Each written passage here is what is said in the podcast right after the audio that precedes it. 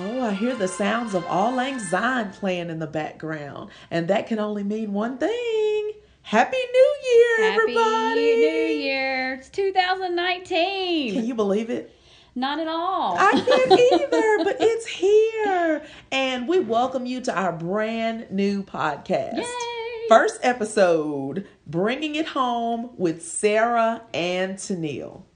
I'm Tennille, by the way. and I'm Sarah, and we are so excited to be on this journey with you. We are. So, who is Sarah? Bringing It Home with Sarah and Tennille. Who is Sarah? Well, Sarah is um, an extension agent for the University of Tennessee. Sarah who? Sarah Poole. I do need to let you know my whole name, don't I?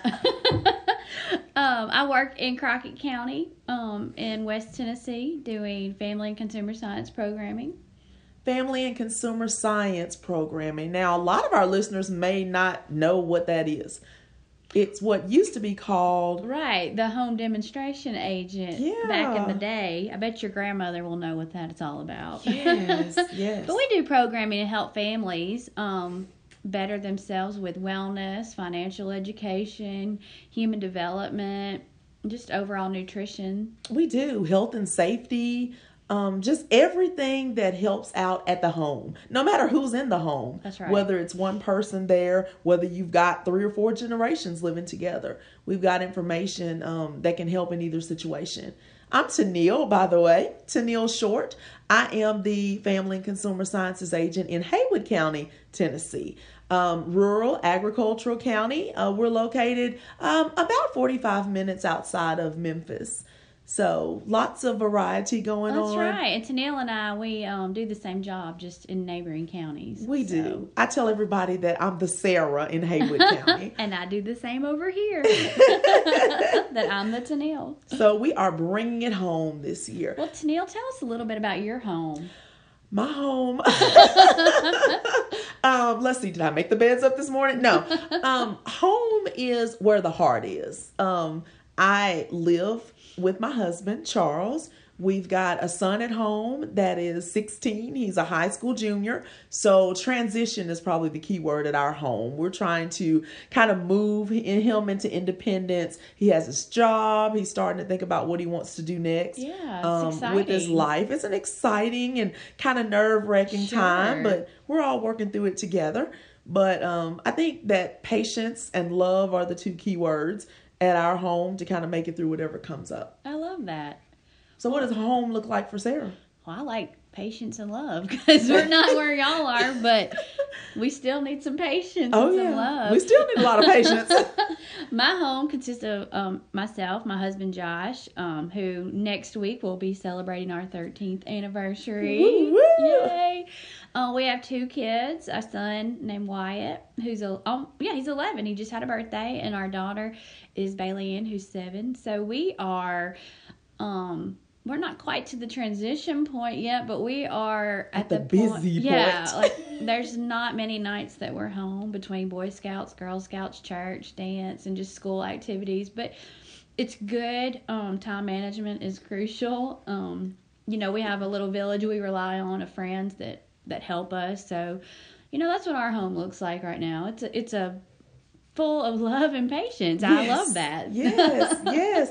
So what we want to do on this podcast is just to give practical information every week that people can turn to and just make things better in their home while we strive to make things better in our own homes. That's right. We're going to touch on issues from, uh, you know, how to deal with uh, a teenager's first job, how to help them manage that money, all the way to maybe Uh, caring. preschool's tantrum. or maybe you're in that sandwich generation where you're caring for um, an older family member um, while you still have kids in the house, or maybe you're an, a new empty nester. You know, we want to offer information that's going to help everybody. That's right, because home changes. Home doesn't look the same when you're 25 as it does when you're 55 or Exactly. 65. So we want to we want to have something for everybody. Right. You know, retirement, things like that come to play. You know, and we're, we're going to deal with all as- aspects of the lifespan. Definitely. So it's a new year, which we're excited about. So, do you typically make uh, resolutions when it's the new year? You know, I guess I have, but it's not anything that I say, "Oh, hey guys, it's January 1, time to think about a resolution." But I think we all think about and strive for, "Hey, let's try to do better in this area Right. this year." Right. Have you ever kept a resolution that you made? Probably not. I kept one one oh, year. tell us about it. I, I gave up caffeine.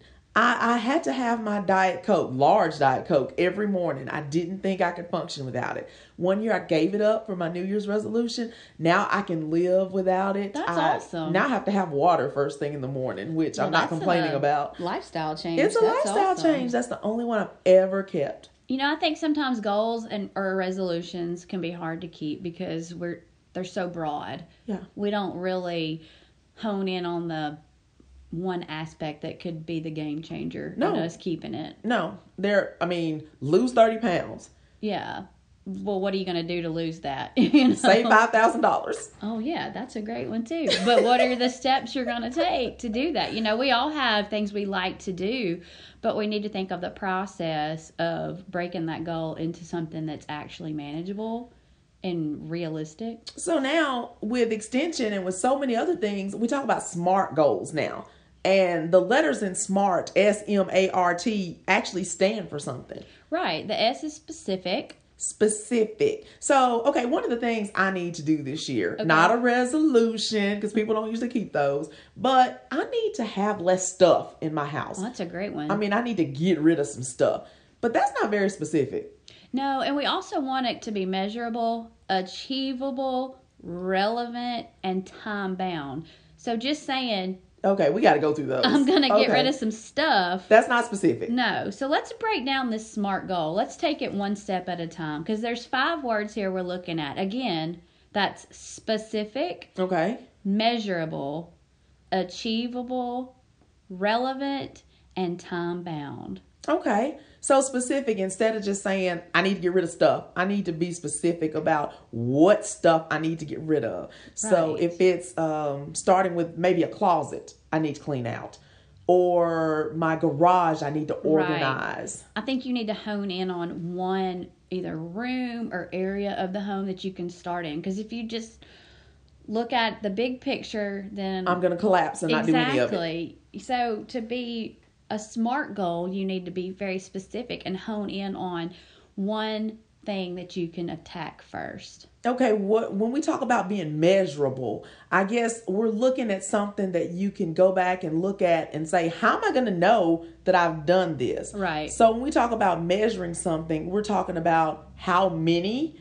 or how much. Um, so, for example, some people say they want to start walking. Right. That's their goal for the new year. So, you want a goal that's measurable. They talk about how far they want to walk each day or how many minutes, Minutes, they true. want to walk each day.